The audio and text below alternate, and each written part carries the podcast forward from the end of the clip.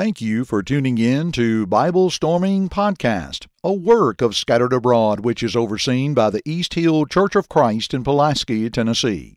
You can find our website at scatteredabroad.org. In this podcast, our aim is to help you be intentional in how you think about the Bible. It is more than just reading the words, it is about diving deep into the text. So let's study together. Here is your host, Daniel Webster.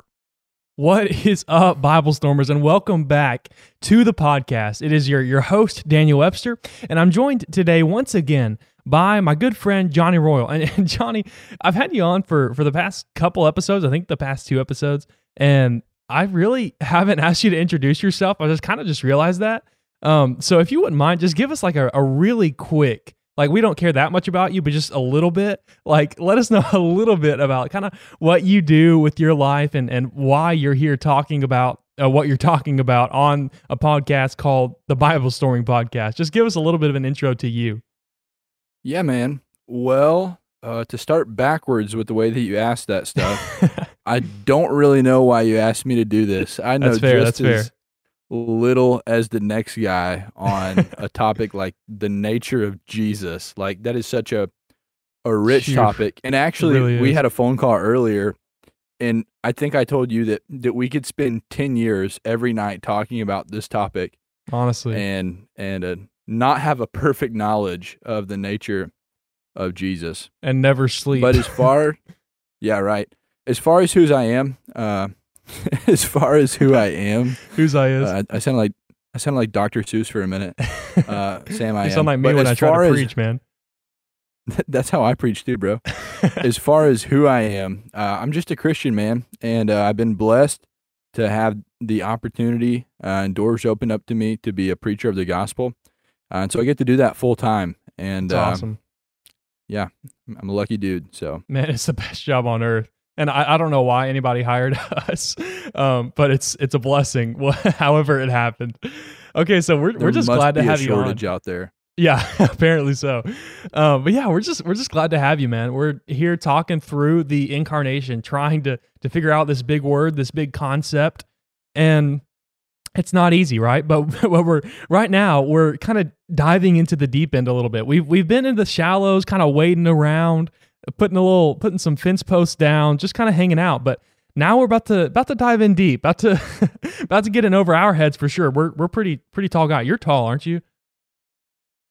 Random Uh, I'm, I'm shorter than you. I'm, I'm like I'm like six foot. Okay, that's what I was thinking. Like, I when you're like, I don't know, I don't really notice height, but I I I thought you were like pretty tall based on like our basketball games and stuff that we've played. Um. So, anyways, we're we're definitely going to be in over our heads. I don't know like like Yao Oh, Ming yeah. or somebody like that, but um. He but like where we're going today is going to be it's going to be fun. So, just to kind of catch you up, like this is if you're just joining us for the first time, this is the third part of a three-part series that we've been doing on the incarnation of Jesus, of of his becoming flesh.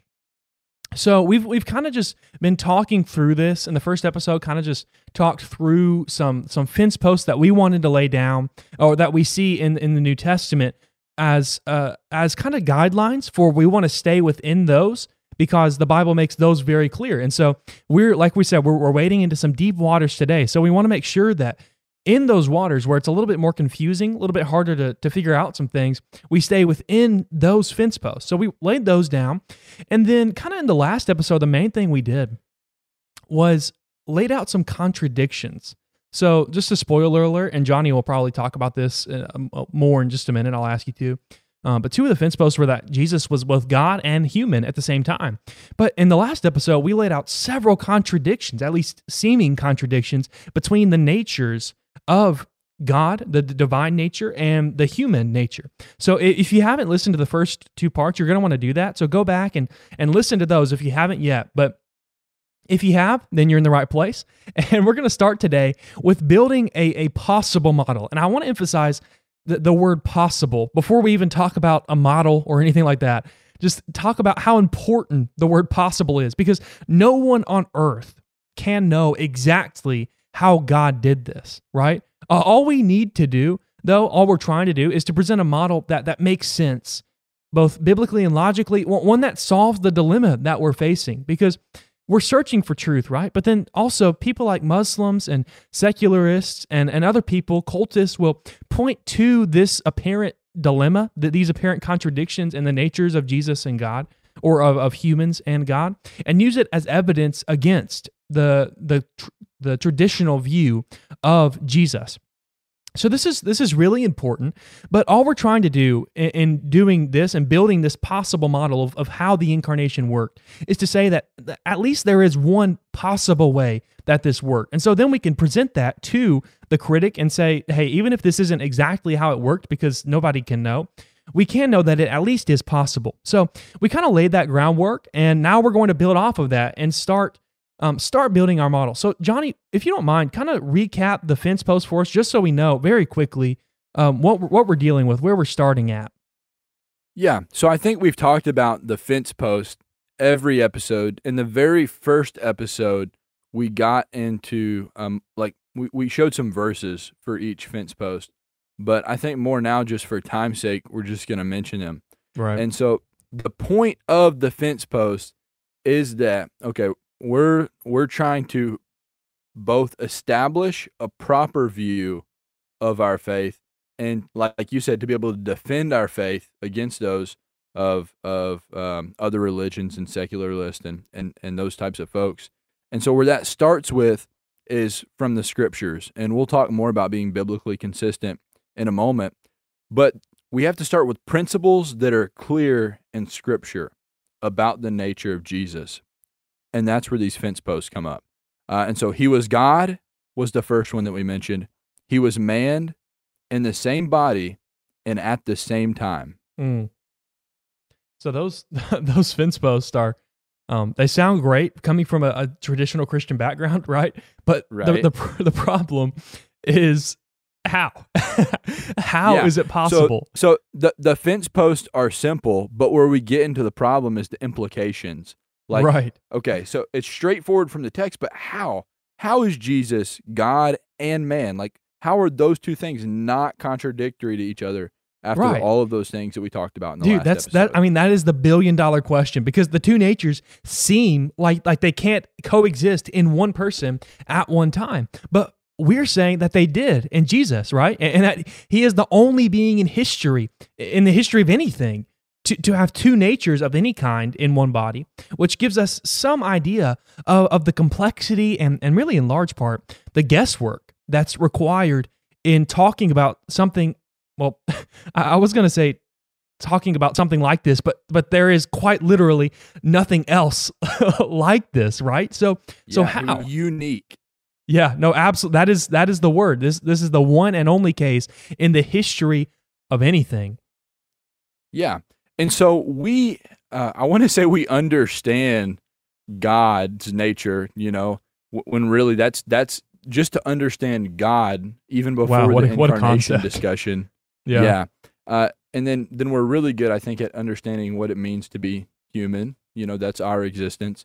But like you said, Jesus is unique. And so I think we really need to to give some thought to the way that we model the incarnation.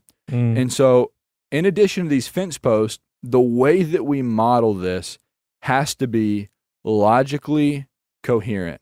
Uh, it, it, has to to make sense.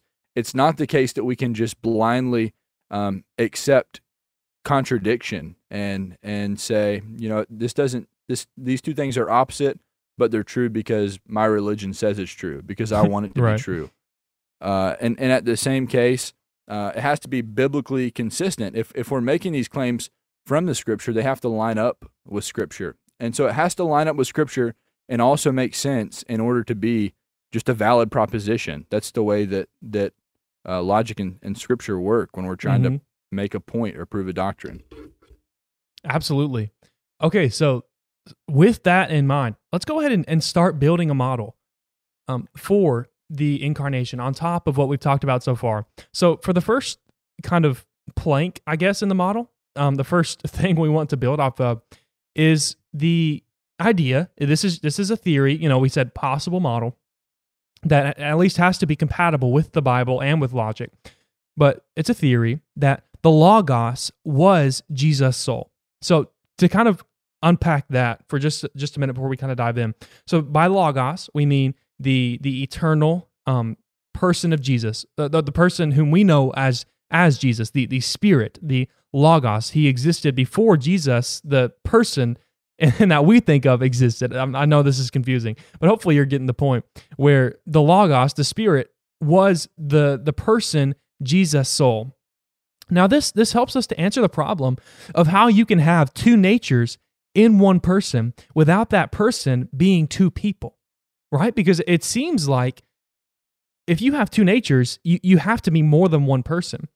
But there has to be something in common with those two natures that, that unites them in the one person, I think. So it, it seems to me that the most logical connection between the two natures is this one that, that much like our body is fused to our soul, Jesus' body was fused to the, to the Logos, to, to that spirit. God is spirit, John 4 24. So that is the human nature of Christ. That, that's what makes him human the, the body soul combination. That's what makes us human. We are a body and a soul. Now, how does this work? W- would that not make it to where Jesus was was merely taking on not not humanity but but animality because because animals have bodies too, right? So so if if his humanity was just about having a body, he wouldn't truly be human. If it was just a spirit taking on a body, he wouldn't really be human. And if he wasn't really human, then how could he have redeemed us by being the perfect sacrifice in our place? Now, those are important questions, but but I think the answer lies, at least in part, back in Genesis 1 and verse 27, where it tells us that God made humans in his image. Now, what does that mean? I think there are so many implications to that, but one thing we can say is that that can't be a reference to our physical bodies, right? Because number one, God is spirit, He, he doesn't have a physical form. And number two, animals also have a physical body. So they weren't created in the image of God, but we were, and we both have physical bodies. So it can't be that. So, no, we're, we're made in the image of God, not because of our, our physical bodies, but in that, as, as persons, we reflect God's nature in, in a way that nothing else does because God Himself is personal. He, he has a volition. He has self will. He's self conscious. He's self aware. So, in that we are persons, in that we have all of those things as well, we resemble God. We reflect his nature. We, we are made in his image. So, God, and therefore the Logos, already had everything he needed to become a human besides a body. Okay, just be very careful. Listen, listen to that very carefully. I'm not saying that he was human before he came to earth because the Bible does not teach that. But he had everything he had to have in order to become human besides a physical body. So not only I think the Oh yeah, go ahead. Yeah, man, my bad, but I think the distinction is that you know, there's there's only a few options. That Jesus was a man just like we are that he was God that kind of looked like man. Uh, or I guess what some might say is that he was a separate entity altogether, where he wasn't God, but he was a created being, and, and he also wasn't man. He was like this in between. But what the Bible teaches, and I think uh, it's it's what you're probably explaining much better than I can, is that the Word became flesh. Like that's the picture mm, yeah. in John 1.14. And so if the Word became flesh, there's something about Jesus that is God, and there's something about Jesus that is man. And so, how do we put those ideas together other than that? Okay, the his body portion can't be God, but his spirit portion can. That's that's how that's how you have God becoming flesh. Right, like the second person of the Godhead didn't cease to exist when he became human. He, he was still God. He still existed just like he had for eternity but he took on a, a, new relation to mankind. I think we talked about that in, in uh, either the first or second part of the series. So it wasn't that he he stopped existing; it's that he he changed form. And so, kind of what I what I was getting at is is that um like like I said, he had everything that he needed to be human besides a body. So not only was he the image of God, as Paul tells us in, in Colossians 1.15, so when he was in heaven, he also was the, the archetype, the, the prototype of humankind okay the, the image of humankind because we were made in his image so when, when the logos incarnated when the logos took on flesh became flesh john says john 1.14 now when that happened jesus the, the one self-conscious person possessed complete divine and human natures. And, and he did that, at least on this model, by having the Logos be his soul. Just like our souls are fused to our body, the Logos was fused to his body. Now, that helps us to explain something that can be very hard to understand, and that is the dyophysitic nature of Christ. Now, that's a big word. It just means that he has two natures, like we've been talking about. That's a very hard thing to understand. Hopefully, what we've been talking about has helped you kind of start to grasp that. It's helped me somewhat start to, to, to somewhat grasp it. Um, I use somewhat, somewhat, there twice on purpose because it's it's it's a big concept. But this this idea of his having two natures, I think, is the key to answering the question of how it is uh, uh, that he could have two natures. The, the very fact that he does is the beginning of the answer, the key to the answer of explaining how. Since Jesus has two natures, things can be true of one nature that are not true of the other nature, and then vice versa. So, in that way, they are true of the person, Jesus, even if they're not true of one of his natures.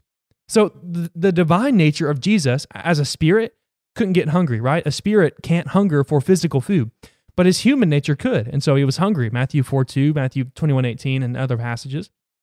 And so we can also say that if one nature of Jesus does something, we say that Jesus himself did it. So Jesus can say, I'm hungry, even though his divine nature, of course, wasn't hungry. Now, there, there are many uh, examples in Scripture that demonstrate this reality, and I'll, I'm just going to point one out very quickly, and then I'll toss it back to you, Johnny, for, for any thoughts that you have. So, one example that kind of illustrates this is John 8 58. Jesus says, Before Abraham was, I am. Now, Jesus' human nature didn't exist before Abraham. It was his divine nature, right? Only one of his natures existed before Abraham did. But since Jesus is one person, he could say that before Abraham was, he was. He could say that what was true of one of his what, what, what was true of one of his natures, what one of his natures did, the person Jesus also did. Yeah. So I would just say, you know, in, in the summary and what that means for us is what's true of one of his natures is true of his person. And so, what it's going to boil down to is when, when we're talking about contradictions, eh, or at least things that seem like contradictions, mm-hmm. is these are going to be things that are true of one nature. And so, th- there are things that are true of God, and there are things that are true of man. And so, what does that mean for Jesus, who has both natures? That that both things can be true in respect to those respective natures? Yeah, I think that's that's that's a great question. I, I was just thinking like let's just walk down the list, right? So we had like yeah. a, a list of, of contradictions in the the last episode. So let's just walk down the list and see how this idea of the, the dyophysitic nature of Christ can help us think through these things. So first, let's think about omnipresence. So how can Jesus be both omnipresent and confined to a body at the same time because a body is at a specific point in space, right? But omnipresence, the whole point of it is, is not being limited to a specific point in space. So to, to answer really the question, we have to ask what is omnipresence?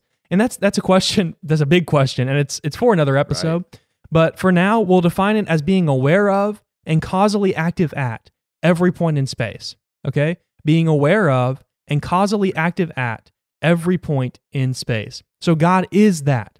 And Jesus was that with respect to his divine nature, while also being limited in his awareness and his activeness in his human nature.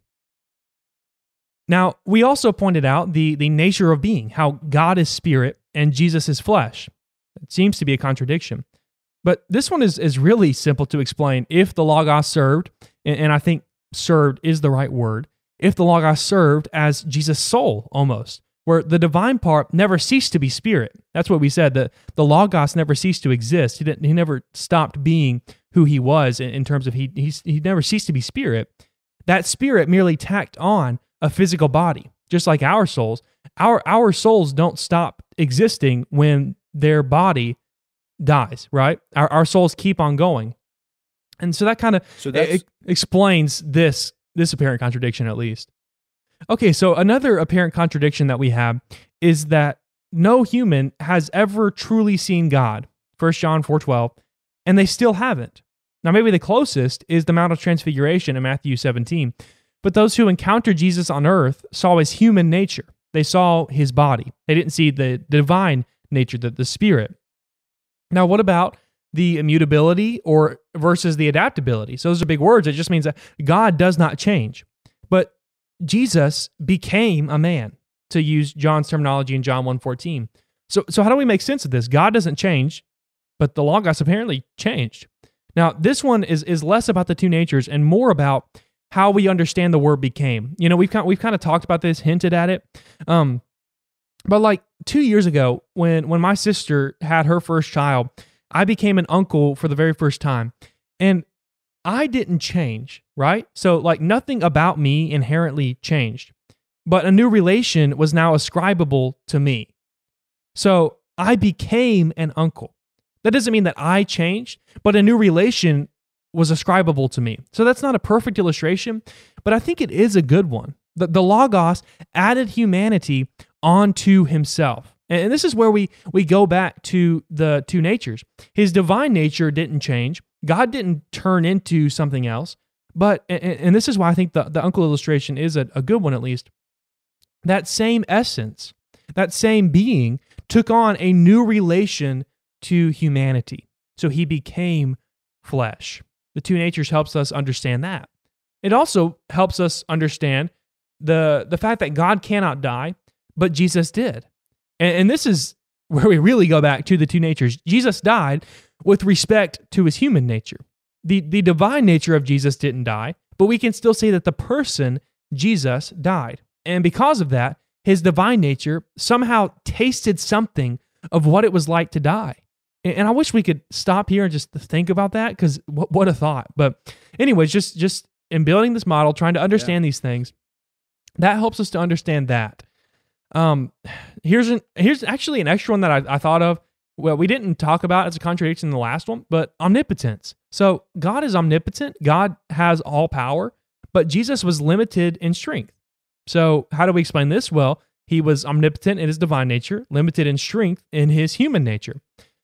Um, another one that we pointed out the divine will and the human will. Jesus seemed to have two different wills when he was on earth. Well, that makes sense if, if you have a divine nature and a human nature. And really, this is kind of congruent with us. Like, we oftentimes have competing wills, right? Where we have, like, as Christians, we'll have the, we, we don't have a divine nature in us like Jesus did or anything like that. But we have the side of us that's that's pulling to do what's right sometimes. If we're like we're, if we're being tempted we have the side of us that's that's willing to do what god wants us to do. Then we maybe have the the side that's willing to do what we want to do. Well that i think that's kind of congruent not the same thing but just a, a little bit congruent to help us understand how jesus could have two wills at the same time. And i think his is even easier to understand because of the two natures which he possessed now, another one that we pointed out is is moral perfection. So God is God is morally perfect, but Hebrews 5, 8, 9 says that Jesus became perfect while on earth. Well, with respect to his human nature, he became perfect. So the, the person Jesus could be said to be perfect or being to be made perfect. So one of the last ones that we talked about was spiritual status with Jesus. Like like there seems to be different statuses that people possess on like an, an ultimate scale almost. And um, so at the same time, and we pointed out scriptures in, in the last episode, but it seems like at the same time, Jesus was greater than and lesser than the angels. So how did that work? Well, the two natures helps us to explain that, right? Where at least possibly, and, and maybe you can comment on that, um, Jesus was at the same time greater than the angels with respect to his divine nature and lesser than the angels with respect to his human nature. So it's it's kind of weird, but I think the the two natures helps us to understand and at least in a way that it could be possible, right? And like it's not yeah. definite, but possible. Yeah, and I think that's an important distinction.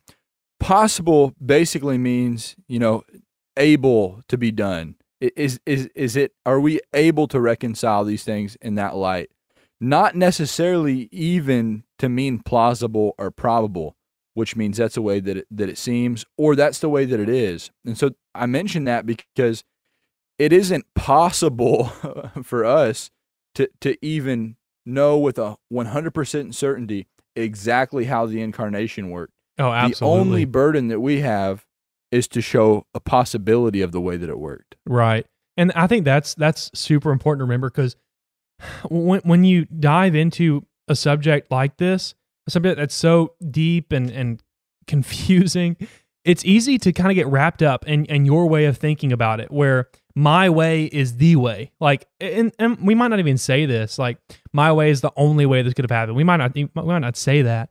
We might not even think it, but I think it, it can kind of creep into your mind in kind of a subconscious type way where it's like, I've thought a whole lot about this and you know, I'm pretty sure this is it. when in reality, there's, I mean, there's just no way to know. And so we want to be really careful not to, you know, to sound arrogant or, uh, or close-minded or anything like that, or trying to put other people down or anything. Yeah. Um, we're just, you know, trying to say something like, you know, we, we see this in the Bible. We think it's logically possible. So, you know, it, it's possible, maybe even probable, but you know, that's just, that's just our, um, logic trying to reason through this. Yeah. And I think that's why it's important uh, that we and hopefully if, if you're trying to to incorporate a, model of of the incarnation into your own mind it's important that we start with the fence posts because Oh, yeah. those are the things that those aren't possible or probable they are the fence posts are just things that are true and so we're trying to figure out a model of the incarnation that, that aligns that's possible in light of these fence posts Exactly. And I mean, like, Second John tells us, like, if you don't hold to the fence post, then at least like the first two fence posts, and, and really by implication that the second two as well.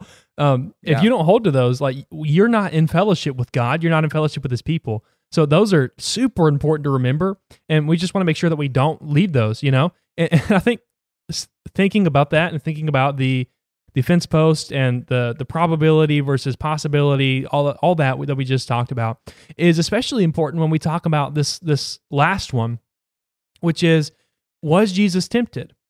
Well, James says that God cannot be tempted. Hebrews 4:15 says that Jesus was tempted.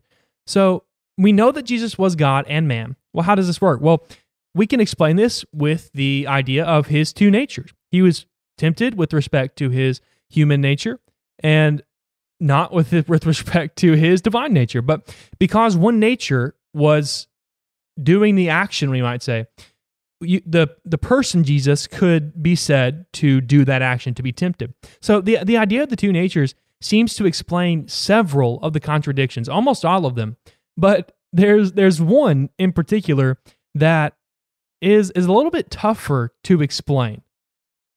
Yeah, and that's and that's funny because those seem really difficult, and those are the easy ones compared Yeah. to to, Uh-huh. to some of the other things like like omniscience, and I think that's what you're referring to. Yep, that's the one. Because that's another one. It's it's how can one person because that's all these are are are both natures still belong to the one person of Jesus. And so even though it's true that the human nature doesn't the a person that holds the human nature doesn't have to know everything and can't know everything, and a person that holds to the divine nature is omniscient.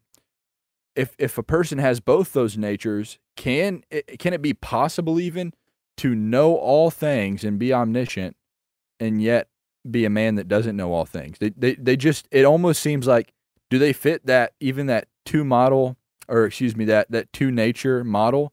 Can can it be that you can be omniscient and yet not have everything in your conscience mind? That's a tough question. And we're going to answer it next week, or we're going to try to. so, this is a little teaser. Come back next week, and we're going to talk through the omniscience of Jesus and how Mark 13 32, Jesus didn't know the day or hour of his second coming, but God did. So, how does that work if Jesus is God? So, come back next week and we're going to talk through that. We hope to see you there. Thank you so much for joining us on this episode of the Bible Storming Podcast. If you haven't yet, remember to hit that subscribe button. Give us a give us a like, give us a rating. Uh, do whatever you can. We're just trying to get the word out to help other people hear about the good news about Jesus, the best news that they will ever hear, the best news that we will ever hear. So, thank you so much for joining us, and we'll see you next time. Until then, keep on Bible storming. Thank you for listening to this podcast from the Scattered Abroad Network. If you would like to email us, you can do so at the Scattered Abroad Network at gmail.com. That's the Scattered Abroad Network at gmail.com. Remember, you can check the show notes below for all of our social media platform links. Also, don't forget that you can find us on all major podcast platforms, and please leave us a rating or review. We hope and pray that this has helped you grow closer to Christ, even though we are scattered abroad. May God bless you.